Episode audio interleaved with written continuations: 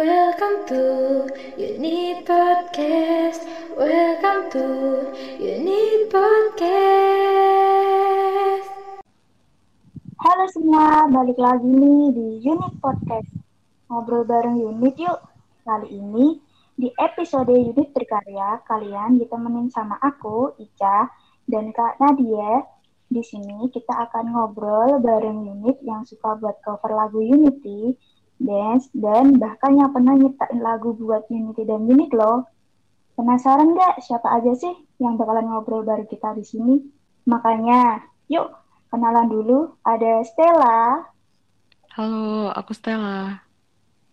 ada Uni, Halo. dan ada Kak Nada. Halo semuanya. Oke, halo semuanya. Kenalin, aku Stella. Aku unit dari Surabaya. Em, halo semuanya, aku Nada. Aku unit dari dari mana-mana, tapi sekarang lagi Jakarta. Halo, aku Uni. Aku unit dari Pariaman, Sumatera Barat, Pride. Asik. Oke, lanjut ya. Em, aku mau tanya deh, kalian tuh tahu Unity dari kapan sih? Aku tuh tahu dari unit itu dari akhir Maret 2020. Aku ngeliat eh, ini teasernya music video Pangeran Tidur di post di eh, Indo Musikgram. Terus aku tertarik gitu untuk nonton soalnya eh, konsep music videonya lucu gitu loh. Kayaknya belum ada nih eh, artis Indo yang eh, penyanyi, sorry, yang ngusung tema music video yang pastel-pastel gini gitu loh. Pas pastelnya tuh berbeda gitu loh. Jadi bikin aku menarik dan aku kaget juga eh ada boy group nih ternyata gitu loh tahun segitu udah ada boy group lagi aku tonton kan eh kecantol. Jadi suka. Aku jatuh cinta sama suara mereka sih jujur pertama kali. Bukan dari visual mereka. Pas dari Pangeran Tidur itu aku denger eh, refnya. Kebetulan aku juga dengernya itu pakai eh, earphone. Langsung wah ini harus aku stand sih gitu. Asik, emang bener sih Unity, emang pesonanya luar biasa ya. betul. Oke, dari Kak Nada, apa tuh Kak? Kapan tahu? Tahu Unity ya dari April 2020 kalau nggak salah waktu itu pas eh, momennya April da- eh, apa kolaborasi bareng Aulion. Nah, itu tuh pertama kali aku tahu karena eh, aku cukup ngikutin Aulion gitu ya. Terus pas itu keluar aku udah penasaran nih, wah apaan nih gitu. Terus pas nonton ternyata wah menarik lah. Ini Aulion kolaborasi sama siapa nih gitu. Ya penasaran akhirnya aku nonton sampai akhir, aku baca deskripsi gitu kan terus kayak oh ada boy group Indonesia nih lahir lagi nih gitu. Terus kayak akhirnya kepo sih dari situ. Habis nonton itu juga rekomendasi YouTubeku tentang Unity semua. Jadi kayak mau nggak mau aku nonton sih nyari tahu gitu kan. Ternyata unik banget. Begitu pertama kali denger lagu satu tuh ceria banget kan bawaannya. Bawaannya semangat gitu. Jadi ih kok candu sih satu lagu ini gitu. Penasaran deh yang lainnya. Oh katanya enak nih semuanya. Ya udah ngikutin deh dari April 2020 itu. Oke, siap. Makasih Kak. Eh, dari Iya. Stella, mana Stel? Kalau aku tahu itu dari awal debut mereka sebenarnya. Pertama tahunya itu dari postingannya Kak Bianca Dimas. Cuma waktu itu masih kayak nggak terlalu eh, tertarik gitu loh ngeliat ya. Paling cuma kayak ngeliat ya, wah ada boy group baru nih gitu. Cuma belum ngepoin gitu. Terus baru bener-bener ngikutin mereka itu awal Januari tahun ini. Itu baru mulai kepo-kepoin mereka, lagu-lagu mereka. Terus pertama kali mutusin buat stan mereka itu ya karena lagu-lagunya sih jujur, bukan karena visualnya. Karena lihat dari lagu-lagunya, komposisi lagunya, terus eh, kayak kualitas mereka yang tiap kali perform itu mereka nggak dibolehin untuk lip sync gitu ya. Terus mereka ngejaga kualitas itu bener-bener dari bakat mereka yang mereka punya gitu, bukan sekedar ngejual tampang atau gimana gitu. Terus eh selain itu aku juga apa ya alasan ngestan mereka itu nggak cuma karena karya mereka tapi juga karena eh, perilaku mereka ke fans gitu. Jadi kayak cara interact mereka ke fans itu tuh bikin aku tuh kok kayak bukan seorang idol yang kayak biasa gitu loh. Idolnya itu kayak membangun fandomnya itu jadi kayak sebuah keluarga gitu. Oke, siap. Emang uh, emang dari Unity sih emang dia mereka tuh kalau dari attitude-nya udah uh, gak diraguin lagi, apalagi dari kualitas, dari suaranya mereka emang gak diraguin lagi sih. Oke, lanjut Kak Nadia. Jadi di sini aku mau nanya ya sama kalian. Kan kalian tadi kebanyakan pada bilangnya suka karena suara mereka bukan visual kan nah hmm. aku mau nanya nih alasan hmm. kalian ngestan itu apa sih ngestan si unity-nya ini nah mungkin bisa dari nada kali ya hmm. Oke alasan aku ya pertama um, ya itu tadi benar selain suara um, menurut aku mereka punya warna yang baru ya buat musik Indonesia. Karena sebelumnya juga apa sih kayaknya boy group girl group di Indonesia itu udah sempat teredup kan ya. Terus begitu ngeliat lagi ada lagi wah um, ada nih akhirnya yang berani ngeluarin boy group lagi gitu. Terus kayak ya itu ngasih warna baru sih setelah kayaknya cukup tiga tahun empat tahun terakhir ya. Kayaknya redup banget nih turun gitu kan. Terus uh, ngelihat kepribadian mereka dan apa ya ngeliat mereka berdelapan itu kayak lihat Unity ya. Secara personalia mereka tuh benar-benar beda-beda nih karakteristiknya sampai aku cukup lama sih buat ngafalin mereka dan uh, tahu nih tiap orang tipikalnya seperti apa gitu sih. Jadi uh, karena mereka beda-beda itu jadi itu hal yang menarik gitu buat aku jadi karena ya ciri jadi ciri khas dan itu sih alasan aku ngestand mereka dari persona mereka sendiri itu menarik gitu. Kalau aku itu aku tipe orang yang susah banget untuk ngefans yang bener-bener sampai ngefans banget gitu sama uh, artis. Terakhir aku gitu tuh sama Raisa sama uh, Sistar uh, girl band dari Korea sekarang udah nggak ada lagi. Terus pas aku denger Unity ini pertama kali mereka nyanyi yang lagu Pangeran Tidur itu di bagian ref, aku langsung suka karena uh, menurut aku harmonisasi suara mereka itu enak banget dan di situ tuh langsung kedengeran tuh kalau misalnya mereka itu masing-masing mempunyai uh, warna suara yang beda-beda gitu loh. Jadi kita dengernya tuh nggak bosen gitu loh. Jadi um, kalau mau denger mereka nyanyi apa aja tetap enak gitu loh karena memang punya warna suara yang beda-beda gitu. Gitu aja Kak kalau aku. Kalau aku sebenarnya gabungan dari alasan Kanada sama Uni sih. Yang pertama ya karena aku tuh susah banget buat kayak bener-bener ngefans ke satu orang yang secara uh, full aku ngedukung mereka gitu ya terus nggak tau ngelihat Unity ini tuh kayak beda aja gitu dari dari uh, boyband band sebelumnya gitu kayak mereka ngasih sesuatu yang baru sesuatu yang kayak apa ya warna baru gitulah di Indonesia ini dengan uh, konsep mereka yang masih Indonesia tapi nggak ngikutin luar gitu. Misal mereka mungkin terinspirasinya dari uh, boy group Korea atau dari musik barat atau gimana, tapi mereka tetap membawa uh, ciri khas mereka sendiri gitu sebagai warga negara Indonesia gitu sih. Jadi intinya Unity ini pembangkit era boyband di zaman sekarang gitu kan ya. Dan dengan warna mereka yang baru membuat kalian juga tertarik untuk ngestan mereka. Itu kan kesimpulannya. Betul. Ya, betul. Oke, aku lanjut ke pertanyaan yang lain. Uh, di sini mungkin Yuni tidak tahu ya kalau Stella sama Uni itu berbakat dalam bidang nyanyi dan bermain musik. Jadi aku mau tanya nih sama kalian, nah, mulai suka musik atau nyanyi itu dari sejak kapan? Um, dari Uni deh. Aku suka musik itu sejak kapan ya? Uh, kalau kata mama aku tuh, aku dari kecil tuh kalau misalnya denger musik, eh dari bayi deng, denger musik tuh kaki aku tuh suka kayak goyang-goyang gitu.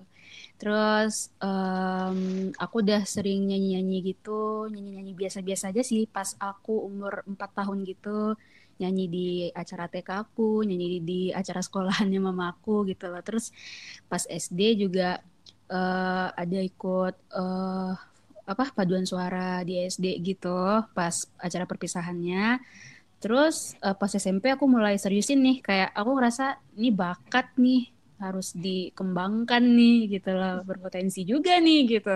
Ya udah uh, akhirnya aku dapet tuh lomba pertama aku di SMP. Aku lomba FLS 2N vokal group dan alhamdulillah uh, menang di tingkat kota. Bisa bawa nama kota ke provinsi udah lumayan sih gitu. Terus ya udah berlanjut sampai SMA, aku ikut FLS 2N Solo lagi, juara tiga kota.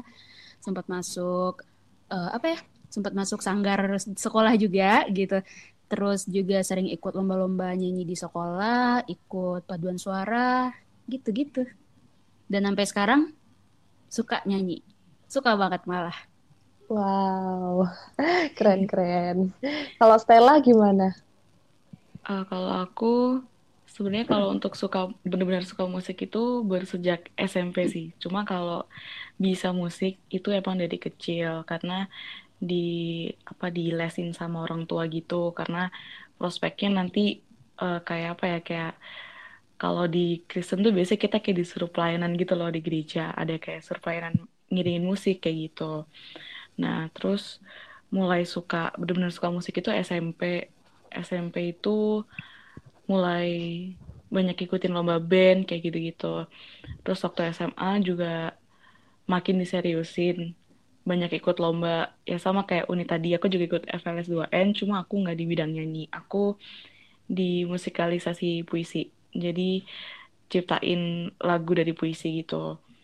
Terus uh, sampai akhirnya lulus SMA aku mutusin buat kuliah di musik juga karena aku mau seriusin itu gitu. Jadi aku udah menganggap musik itu bukan cuma sekedar hobi aku gitu. Jadi udah kayak masuk ke passion udah masuk ke ya aku menata masa depanku lah di musik gitu. Oke keren sih menurut aku. Terus apa ya kalian kan tahu aku nih kalian sering tuh bikin cover entah itu kayak Stella bikin cover musik, terus Uni cover lagu gitu kan. Nah, motivasi kalian buat bikin cover itu apa? Stella mungkin? Kalau motivasiku awalnya itu buat seru-seruan aja sih. Terus kayak ngisi waktu luang buat refreshing dari tugas-tugas kuliah gitu. Tapi uh, makin ke sini tuh aku lebih kayak apa ya, motivasinya itu buat ngembangin bakat sama ilmu yang aku punya sih. Jadi kayak misal aku di kampus dapat ilmu apa gitu, aku bisa nerapinnya dengan cara berkreasiku dengan cover-cover itu gitu. Kalau Uni? Aku sama sama Castella, aku juga uh, nge-cover itu untuk uh, apa namanya tuh untuk ngembangin bakat aku juga terus untuk uh, ngilangin suntuk dari keseharian gitu loh kalau misalnya ada beberapa teknik uh, nyanyi yang memang baru aku pelajari, terus aku coba di cover gitu. Jadi di situ aku bisa dengar ini bagus atau enggak gitu loh.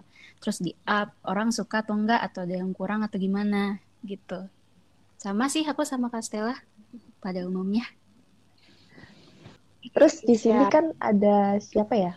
Ada nada juga ya. Nah, Yudit taunya kalau nada itu ini kan suka nari.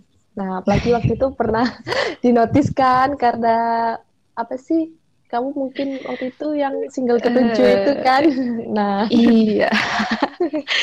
Aduh, itu iseng-iseng nazar yang sampai sekarang memorable sih, Kak. Nggak apa-apa. Nah, kalau kamu nih, motivasi kamu buat menari itu apa, Nat? Motivasi aku menari ya um, sebenarnya aku terinspirasi dari bapak ya. Bapak itu penari dulunya. Terus kayak uh, ngelihat bapak, wah bapak aja, maaf ya, yang sebenarnya nggak menutup kemungkinan gender apa pun buat nari gitu. Jadi kayak yang wah bapak aja yang cowok uh, nari ini gitu, nari daerah lagi kan jago. Terus akhirnya aku milih buat coba deh nyemplung ke dunia tari ini gitu dari SD nyoba. Terus kayaknya wah seru ya uh, kayaknya asik gitu. Maksudnya ada latihan rutin pasti kan kayak uh, ngelakuin aktivitas apa ya yang kayak biasa kita kan cuman duduk belajar gitu atau di depan gadget gitu kan. Nah itu awal motivasinya. Terus uh, itu tapi pas kecil ya kayak ya sekedar apa yang pernah dilihat aja. Terus di situ aku seneng sama dunia-dunia yang bersangkutan dengan daerah. Aku sebenarnya asalnya dari Kalimantan Timur. Jadi uh, aku kepikiran kayaknya orang sekarang udah mulai jarang ya yang melestarikan budaya gitu termasuk tari-tari tradisional. Jarang jarang apa ya? Jarang orang yang mengenal tari tradisional apa dari daerah mana kayak gitu. Jadi aku memilih buat uh, apa ya? Mungkin bisa deh Nat kayak kamu belajar buat apa ya bisa tahu ta beberapa tarian uh, daerah di Indonesia paling enggak tetap melestarikan dan memperkenalkan ke orang lain. Kayak ini loh uh, tarian daerah ini dari ini gitu ke teman-teman yang mungkin sebelumnya belum pernah tahu gitu. Kalau enggak kita siapa lagi kan yang masih muda buat melestarikan uh, budaya Indonesia gitu sih itu. Oh iya sih. Yang penting tetap melestarikan budaya Indonesia dan tidak pernah meninggalkannya. Iya benar banget kak kalau kamu nih selama nari gitu ya, nari tradisional, ada kendala nggak sih, Nat? Kendala, mungkin kalau kendala, aku sejauh ini device sama ini ya, lokasi buat latihan ya. Karena uh, sekarang ini aku lagi ngerantau, terus buat latihan itu tuh uh, di kosan cukup kecil, jadi biasanya aku harus nyari space nih di tempat mana gitu, harus latihan nyari nyari tempat yang apa ya yang enak. Biasanya kan minimal banget tuh dua kali dua meter gitu bisa bisa gerak bebas lah gitu. Itu sih paling yang susah di device sama tempat buat latihan. Itu struggle banget nyarinya. Benar itu sih. Ica mungkin ada pertanyaan Ica? Oke. Okay. sama Uni um, biasanya kan kalian kalau cover itu kan butuh inspirasi kan. uh, kira-kira hmm. kalau kalian butuh inspirasi itu buat cover dari mana sih? Atau bisa dari Mas Yun, atau dari yang mana? Atau dari Unity, atau dari orang lain? Hmm, Oke, okay. kalau aku uh, cari inspirasi itu di mana aja sih? Dari uh, Unity juga bisa, terus dari Eh, orang-orang yang suka nge-cover lagu gitu yang namanya udah gede gitu juga bisa gitu. Kadang aku dapat ide sendiri gitu. Yang yang mana yang muncul di uh, pikiran aku aja itu langsung aku lakuin. Gitu sih kalau aku. Oke oke. Berarti bisa di semua orang gitu ya? Iya aku bisa di semua orang. Kadang uh, yang cover lagu ada si A sama si B. Ntar konsep A sama si B-nya tuh aku gabungin gitu. Kadang aku kayak gitu tuh, Kak. Oh, di mix gitu ya? Mm -mm, betul. Okay. Kalau Stella gimana, Stella? Uh, kalau aku mirip sama Uni sih. Uh, lebih open aja ke semua musisi, semua orang yang kayak ya yang bikin cover, terus jadi musisi-musisi yang aku suka gitu dari teman-teman aku juga kadang aku juga dapat beberapa ide dari mereka. Terus kalau enggak ya yang aku kadang pikirin sendiri gitu. Oh iya aku mau nanya lagi nih. Uh, biasanya kan kalian buat cover itu kan pasti ada proses rekaman sampai editing kan? Nah yeah, itu butuh yeah. waktu berapa lama sih kalian dari proses rekaman sampai editing itu? Bisa dari Stella mungkin kalau aku tergantung lagu sama moodnya. Kalau lagi niat dan lagunya nggak susah, ya paling aku sehari bisa jadi sih sampai editing gitu. Tapi kalau misal lagunya agak susah, kayak mesti ngulik berkali-kali dulu gitu, aku biasanya uh, dua tiga harian. Tapi kalau sampai kayak collab sama orang, apalagi sekarang virtual gitu kan, itu paling semingguan sih, seminggu dua minggu. Oke, agak cukup lama ya kalau misalnya duet ya Stel ya. Iya. Kalau aku kan lebih ke nyanyi ya. Kalau Castella itu banyak tuh dari instrumen musik apa segala macam itu dia pasti butuh waktu yang lama.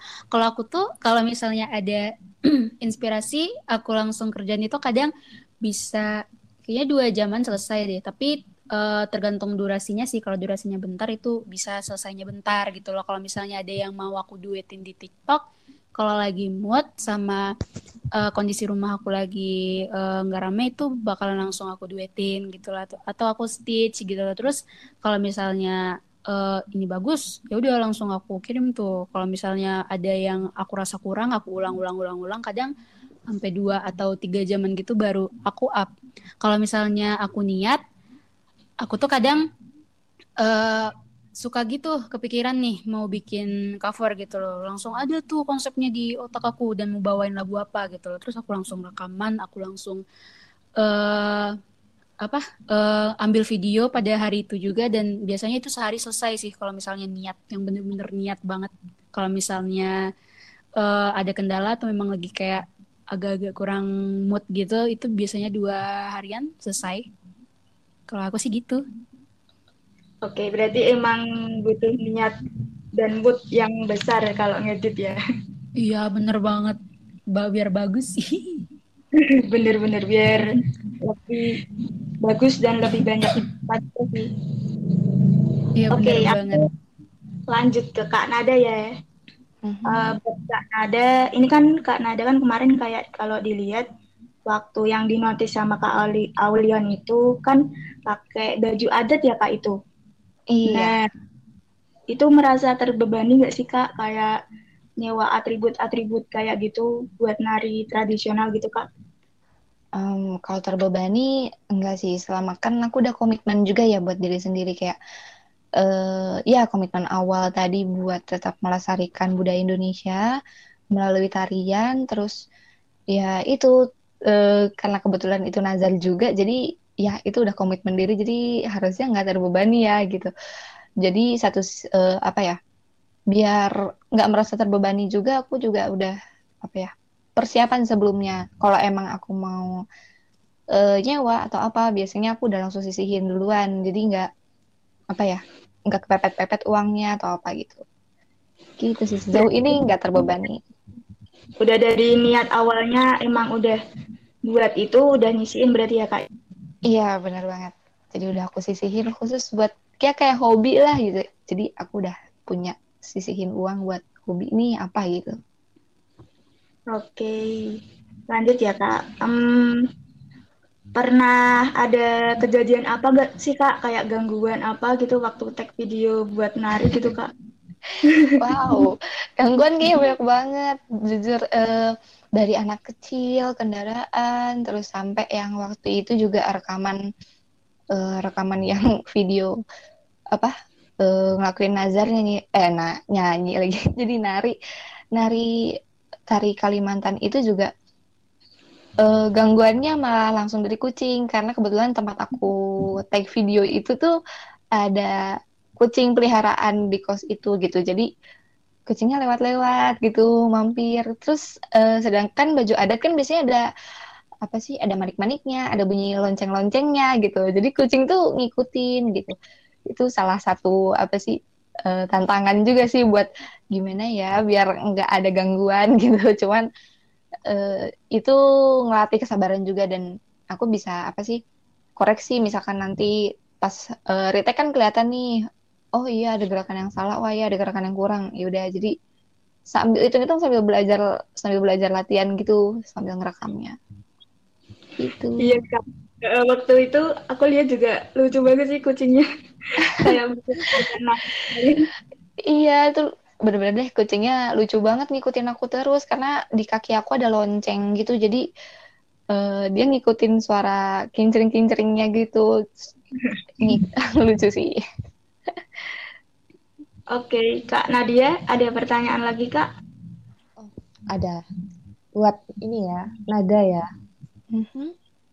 Kalau kamu nih, kalau nari itu butuh waktunya berapa lama buat nyiapin sebuah tarian biar bagus gitu? Hmm, sebuah tarian biar bagus ya. Ya. Sebenarnya tergantung kesulitan sama durasi tariannya. Misal durasi tariannya lebih dari dua menit lah ya, kurang lebih lebih dari dua menit itu bisa lebih dari seminggu. Kalau misalkan di bawah dua menit, biasanya tiga dua dua atau tiga hari sampai satu, satu minggu biasanya. Kayak yang kemarin juga yang aku narik Kalimantan itu tari enggang balenggang itu aku latihan sebenarnya kurang lebih lima hari doang di sela-sela waktu gitu. Oh, oke. Tergantung ini ya, tingkat kesulitan sebuah tarian sebenarnya. Mm-mm, bener kesulitannya terus durasinya kan juga kalau makin panjang makin banyak yang dihafalin Iya. ya gerakannya. Iya, Iya. benar-benar. kalau untuk nari nih, pasti kan semua apa pun yang dilakukan tuh pasti ada persiapan. Nah, kalau kamu tuh persiapannya tuh apa aja kalau misalnya mau nari? Wah, persiapannya yang pertama latihan. Terus yang kedua aku uh, propertinya. Propertinya tuh misalkan uh, aku butuh uh, dari tarian mana nih, aku udah harus booking dulu karena misalkan aku harus nyawa ya. Misalkan harus nyawa, aku udah harus booking di tanggal sekian karena biar nggak di apa ya, nggak rebutan sama orang lah gitu. Itu satu, dua, terus yang ketiga mungkin waktu ya, karena uh, waktu yang benar-benar longgar kan di weekend kayak Sabtu, Minggu. Kalau di weekday pasti ada kesibukan lainnya. Tuh yang benar-benar harus disiapin. Belum lagi mental dan kesehatan. Tapi kalau nggak sehat nggak mungkin aku bisa latihan gitu kan. Iya, iya, benar juga. iya, benar kalau lagi kurang fit aku nggak mungkin bisa latihan itu sih yang penting kak. Oke, okay. buat unit yang mungkin kalau mau persiapan mau nari, nada contohnya ya. iya, karena dia juga kok bagus. ini ya, nah, kalau dari semua tari yang pernah kamu bawa ini, uh-huh. tarian dari daerah mana yang menurut kamu paling kamu suka? Yang paling aku suka, waduh, susah juga ya. Karena kayak tiap tiap aku latihan tarian baru tuh unik dan beda gitu. Yang pertama itu ya tari enggang, tapi beda lagi. Tari enggangnya tuh ada berbagai macam. Kalau yang kemarin aku bawain buat Nazar di single ketujuh itu itu enggang balenggang. Kalau yang satunya nih emang tarik enggang. Itu tuh beatnya lumayan apa ya dari pelan ke cepet terus pelan lagi terus cepet lagi gitu. Jadi itu menantang dan aku suka banget. Terus yang kedua ada yang satu lagi ini kayak dua tari paling aku suka ya. Satu lagi tari lariangi dari Sulawesi. Itu tarinya apa ya? lemah gemulai tapi hmm, kayak melatih kekompakan karena nggak bisa sendirian kan tariannya tuh itu sih dua tarian itu tari enggang sama tari lari yangi dari Sulawesi. Wow, aku juga baru denger nih nama tarian itu. iya, jarang ada yang bawain sih kak. Iya, iya. Oke, okay, thank you Nat. Iya sama-sama. Pindah Stella sama Uni ya. Oke. Okay menurut kalian nih kalian kalau misalnya cover atau bikin musik itu kan biasanya ada ciri khas yang bisa membedakan itu coveran kalian sama orang lain. Nah kalau hmm. dari kalian ada ciri khas nggak di coveran kalian dari ini?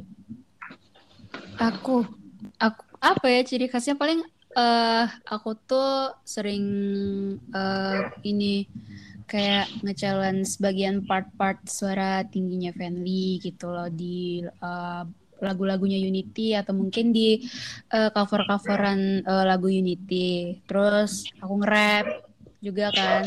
Aku juga pernah bawain lagunya apa lagunya yang You Met itu yang di cover Gilang sama Farhan. Terus juga aku juga ada beberapa kayak iseng ganti lirik gitu loh yang awalnya liriknya kayak gini aku ganti yang uh, berhubungan sama Unity gitu loh. Biar jadi lebih menarik gitu biar kayak oh iya relate juga ya gitu. Gitu sih kalau aku kak.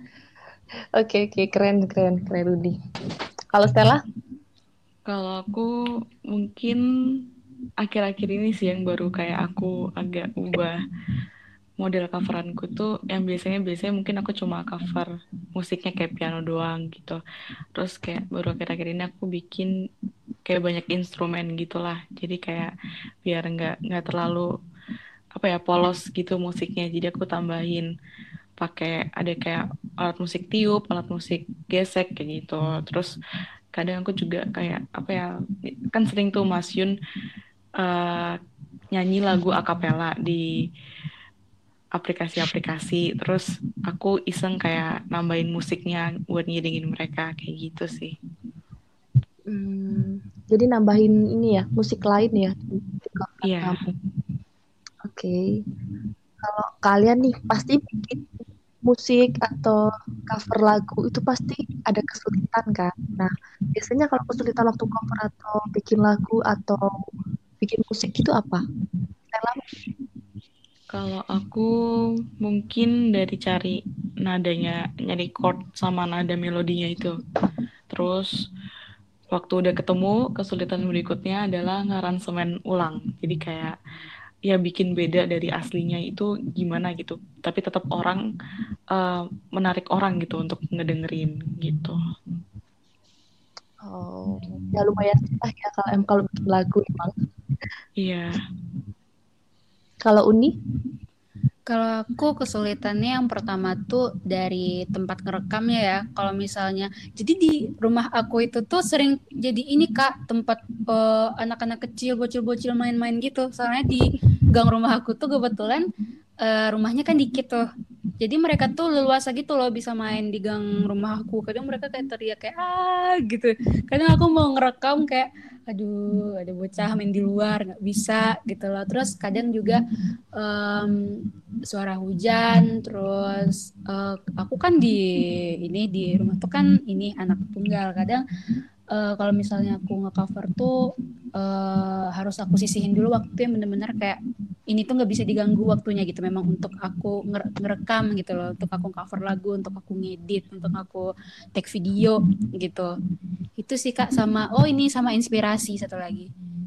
Itu sih kak kalau aku Oh, ajakin bocilnya kadang nggak apa-apa buat cover.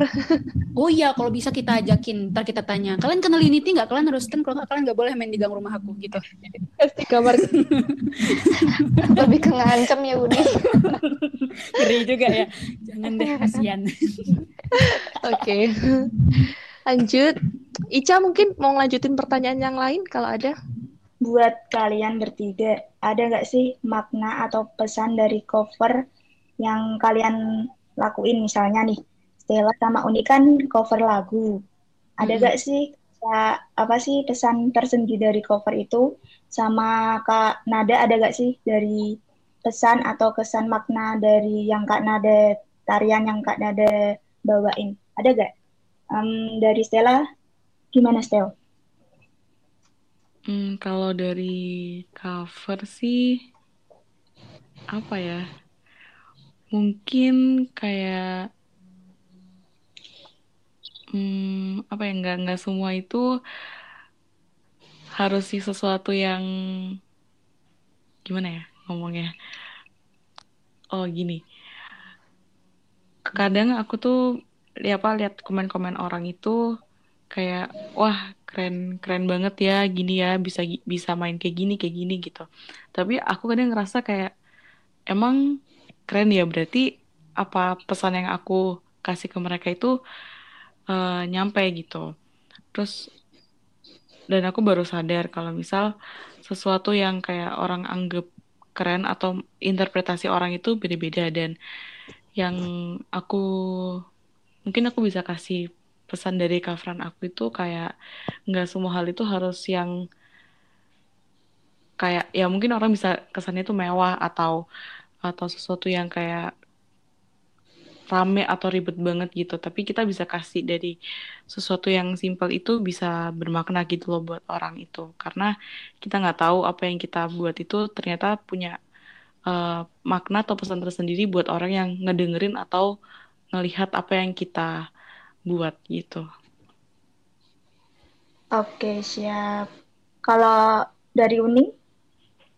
Aku ya, aku bingung sih ngejawabnya gimana. Aku kayak bikin cuma uh, beberapa apa ya beberapa karya sih kayaknya yang ada mengandung makna kayak misalnya ada beberapa uh, lagu gitu loh kayak satu lagu terus aku ubah gitu liriknya. Nah, di situ tuh ada nanti tuh pesan apa pesan-pesannya gitu loh. Atau kadang oh ini aku pernah bikin kayak eh, kata-kata gitu kan di bagian awal uh, kalian capek ngadepin kehidupan gini bla bla bla segala macam terus aku lanjutin sama lagunya terbunuh sepi yang beribu kesempatan yang itu. Nah, di situ tuh aku uh, ngebawain uh, maknanya lewat karya aku tuh kayak uh, apa namanya tuh pokoknya sesuai sama lagu terbunuh sepi lah gitu. Terus kalau untuk yang lain aku juga nggak tahu sih gimana cara uh, penyampaiannya itu kayak uh, apa ya? Kalau misalnya kalian punya bakat ya dikembangkan aja jangan takut-takut gitu gitu loh. Kalau misalnya ada sesuatu yang kurang kah dari diri kalian ya nggak apa-apa. Belajar aja asalkan uh, kalian udah tahu nih ada yang kurang gitu loh apa yang A faktor B segala macem gitu jangan dibiarin aja dipelajari lagi dikembangkan lagi sampai benar-benar mateng gitu loh kalau aku sih gitu ya kak Oke, emang butuh karya tuh emang butuh dari bakat itu nggak boleh dipendem ya. Emang kita harus ngeluarin bakat kita. Kan juga harus tahu sih. Iya. Um, kalau dari Kak Nada gimana? Mm. Dari aku pesannya, ya halo, suaraku ada? ada. Oke, kalau dari aku pesannya yaitu tadi biar teman-teman tetap melestarikan budaya Indonesia ya, entah apa pun itu, entah bahasa, tarian gitu atau apa lagi ya, ya apa pun itulah dalam bentuknya. Kayak permainan pun juga ada kan biasanya. Nah, jadi biar teman-teman tetap ingat budaya Indonesia. Boleh kok kalian suka dari budaya luar mana pun gitu kan. Tapi yang terpenting kita di Indonesia, kita harus ingat sama budaya Indonesia tuh ada dan berupa-rupa macamnya kayak kenapa aku suka lebih senang bawain tari daerah karena ya itu tadi mem memperkenalkan ke teman-teman ini loh ada tari daerah dan makna tiap tari pasti kan ada ya kayak tari yang pernah aku bawain tari enggang itu karena sebenarnya inspirasinya dari burung enggang tuh ciri khas uh, burung di Kalimantan gitu dan nggak semua uh, pulau ada burung enggang gitu. Itu sih paling pesannya. Dan tetap percaya diri uh, se apa ya mungkin belum sehebat apa pun lah bakat yang kalian punya tetap percaya diri dengan apa yang kalian bisa. Gitu paling pesannya oke itu didengerin teman-teman harus percaya diri pokoknya um, lanjut buat tiga lagi ya ini ya um, pernah nggak sih kalian tuh merasa kayak karya kalian tuh kurang dihargain gitu kayak misalnya ada dapat head comment atau apa gitu. Mungkin dari Kak Nada, gimana Kak? Hmm, dari aku pernah, pernah banget. Um, mungkin head comment enggak, cuman kayak kalau aku lebih sering langsung manggung gitu ya. Uh, kita kan kayak kurang enak nih kalau misalkan lagi perform langsung terus ada orang yang kayak ah nggak tertarik tari daerah gitu ada tuh cuman nggak memutus apa ya memutus semangat aku justru aku kayak semakin tertantang buat wah lihat aja nih habis ini kalau ada orang ngasih applause bagus berarti tandanya tarian aku masih bagus gitu. Kamu aja yang nggak bisa ngargain gitu kayak. Ada banget sih. Dulu tuh berasa banget kan kalau perform langsung tuh langsung wah rasanya sedih banget. Cuman ya nggak boleh langsung apa sih daun. Apalagi kan nari ya kelihatan banget tuh kalau udah nggak fokus atau apa gitu. Itu sih iya, banget. Berarti biarin aja omongan orang ya kak ya. Eh, bener, bener. banget kalau dari Stella gimana? Kalau dari aku uh, lebih ke ini sih.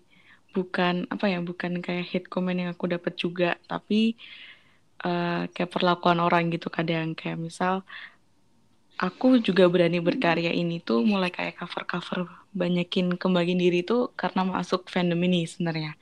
Karena kalau aku kayak bikin cover atau berkarya di uh, sosial media yang real life aku kadang aku tuh suka minder sama teman-teman aku yang lebih lebih jago terus kayak mereka kadang suka bilang ya lah cover gitu doang gitu terus ya maksudnya mereka kayak kadang suka meremehkan gitu loh sesuatu yang misal aku bikin atau gimana gitu. Nah, ketika masuk fandom ini dengan um, berkarya itu aku lebih lebih pengen lebih merasa dihargain gitu loh sama orang-orang kayak nggak perlu sesuatu yang uh, apa ya nggak perlu sesuatu yang gimana gimana tapi orang bisa menghargai itu udah cukup gitu loh buat aku. Oke siap. Kalau dari Uni?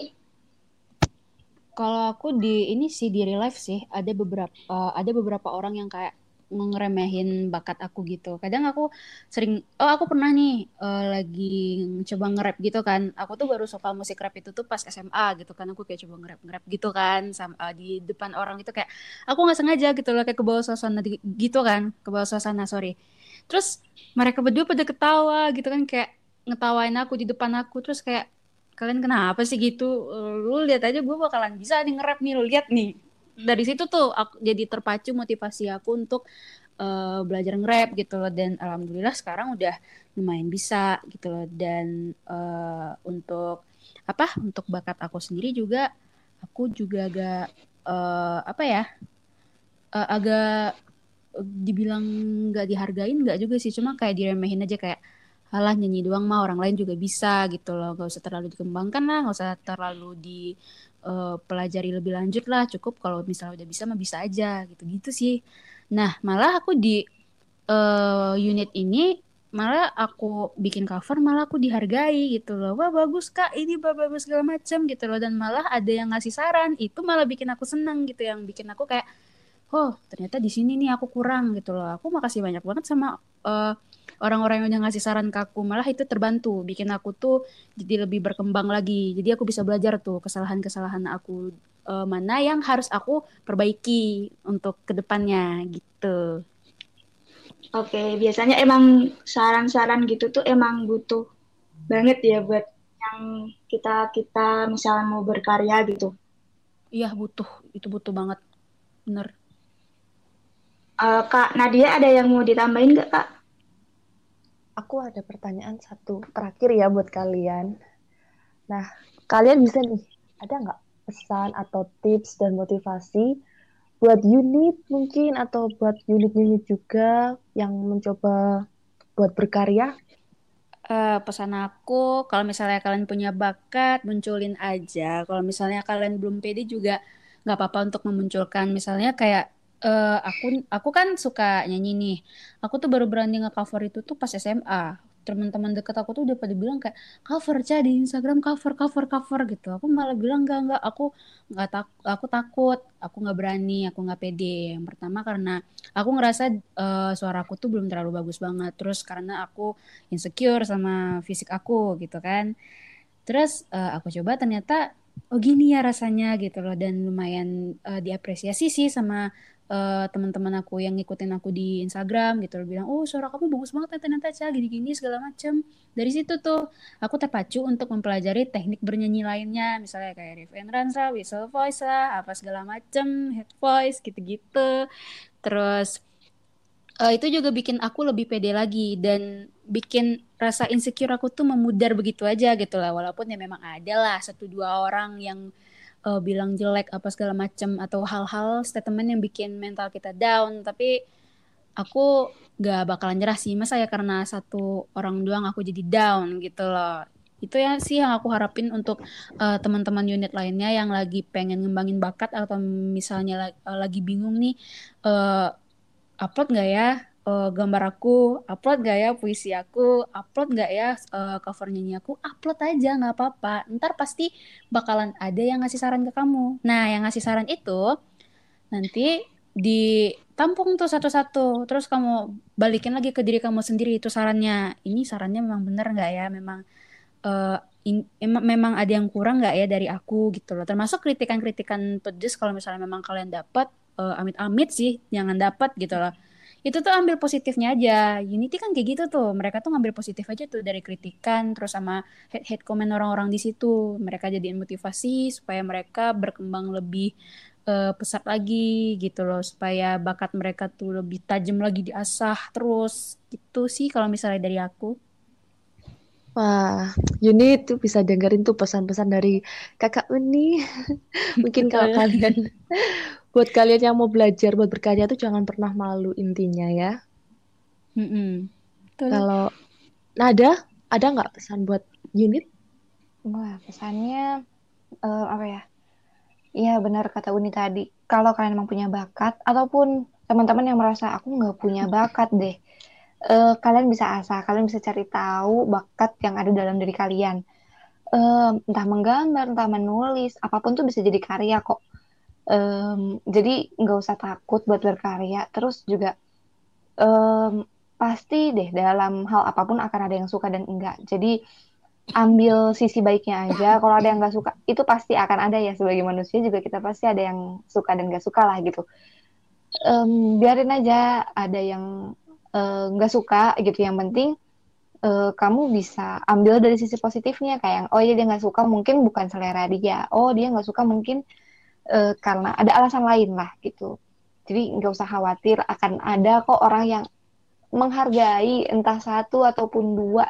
Kalau emang karya itu dari hati pasti akan tersampaikan juga ke hati orang lain dan orang lain juga akan tertarik dengan karya kalian gitu. Jadi ya jangan sedih, jangan malu, jangan gak percaya diri, Eh, keluarin semampu kalian apa pun itu. Gitu sih dari aku.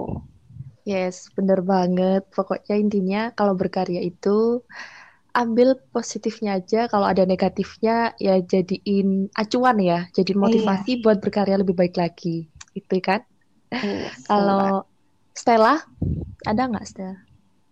Kalau aku udah diambil semua jawabannya. Tapi ya itu intinya sama si eh, kita nggak boleh eh, apa ya minder lah istilahnya. Kita nggak boleh minder sama apa yang kita punya. Kayak ya bakat itu nggak harus selalu kayak kamu bikin lagu atau kamu nyanyi atau gambar atau gimana. Eh, kayak misal apa ya contohnya kayak kamu punya ide apa terus kamu bisa kembangin ke orang yang punya bakat di situ itu itu juga menurut aku tuh bakat terus akhirnya bisa bikin suatu event yang keren kayak misal kemarin contohnya kita bikin dari unit ada unit United ya United ya. Itu itu kan nggak semua orang di balik layarnya kan juga menurut aku mereka berbakat loh bisa bikin eh, konsep yang segitu kerennya. Ada pembaca berita ada yang nari ada ya segala macamnya lah. Menurut aku itu itu menurut aku juga bakat gitu. Jadi ya pokoknya jangan minder terus apa ya berani beraniin aja untuk mulai dulu gitu. Dan kalau misal ada yang kayak hit comment atau membuat kamu jadi apa ya minder lagi gitu inget aja ya berarti mungkin bener katakan ada bukan selera dia atau eh, kita memang harus ngembangin diri kita lagi gitu jadi jadiin acuan tadi itu untuk kita bisa lebih baik lagi Wah, keren-keren. Tuh Yudit, dengerin nih kata suhu-suhu kalian ya. Oke. Nggak kerasa ya, kalau kita tuh udah lam- lumayan lama ya ngobrolnya. Eh, nggak berasa banget nih. Oh iya lama juga ya. Aku baru ngeliat durasinya. Oke. Seru banget. Sebelum kita tutup nih episode kali ini, aku tuh mau ngucapin makasih buat Nada, buat Stella, buat Uni, yang udah mau nyempetin waktunya buat ngobrol bareng kita unit podcast kali ini. Makasih banyak ya. Iya, Ya, makasih banyak makasih juga juga. Kita udah udah di diundang. Iya, udah diundang. Makasih banyak banget. Kasih Wah. banyak ya unit podcast. Makasih juga buat Ica yang udah jadi host, bantuin aku di sini ya, jadi aku nggak sendirian. Oke, Cak, thank you ya, Cak ya. Sama Kak Nabi eh, juga udah bantu aku dan Kak. Pokoknya Nada, Udi, Stella, jangan pernah berhenti buat berkarya ya. Kita di sini bakal dukung kalian apa pun keadaannya, oke? Oke, terima kasih Oke. banyak Kak. Thank you banget. thank you kak Thank you, thank you banget. Sorry kalau misalnya tadi ada kata-kata yang nggak enak ya, jadi maafin aja. Itu Iya spontan. Kak. Nggak apa-apa. Spontan uhui, Kak. Iya, spontan. Aku juga minta maaf Kak kalau misalnya ini ada yang serak-serak, ada yang batuk-batuk tadi itu aku. Aku lagi kurang enak badan, kurang fit. Get Wilson nih. Get well soon. Iya, terima kasih Kak. Terima kasih juga udah mau sharing-sharing ya tentang pengalamannya dan udah mau ngasih pesan-pesan yang bermanfaat juga buat unit. Dan semoga apa yang kalian sharingkan di sini itu bisa jadi motivasi buat unit yang lain buat berkarya. Dan intinya nggak malu buat nunjukin kreativitasnya masing-masing. Tuh unit, jangan pernah insecure dengan diri kalian ya. Percayalah Tuhan tuh pasti memberikan seribu satu talenta dalam diri kita masing-masing. Tinggal Betul. gimana cara kita mempergunakan talenta itu sebaik mungkin. Ya kan? Betul. Tuh. Betul banget. Betul betul. like idol, like fans. Nah, di sini Wih. kalian tuh bisa jadikan Unity role model untuk selalu pede dengan bakat yang kalian punya. Mungkin Setuju. segitu aja ya buat episode kali ini. Semoga next time kita bisa ngobrol-ngobrol bareng lagi kayak gini. Amin, amin. Amin. Semoga kita ketemu. Next time, semoga kita ketemu lagi. Sering-sering juga nggak apa-apa. Aku nggak bosen kok. Tambah durasi nih lama nanti. oh iya ya, nggak apa-apa. Ntar bikin eh, nggak cukup lanjut part 2 gitu. Oke deh, sampai jumpa semuanya di next episode. Bye-bye. Bye-bye. Bye-bye, terima kasih. Untuk dengerin podcast kita, bisa melalui Spotify dan YouTube Unit Podcast. Dan jangan lupa follow Instagram dan Twitter kita at unit underscore podcast untuk ikutin update terbaru ya. Thank you.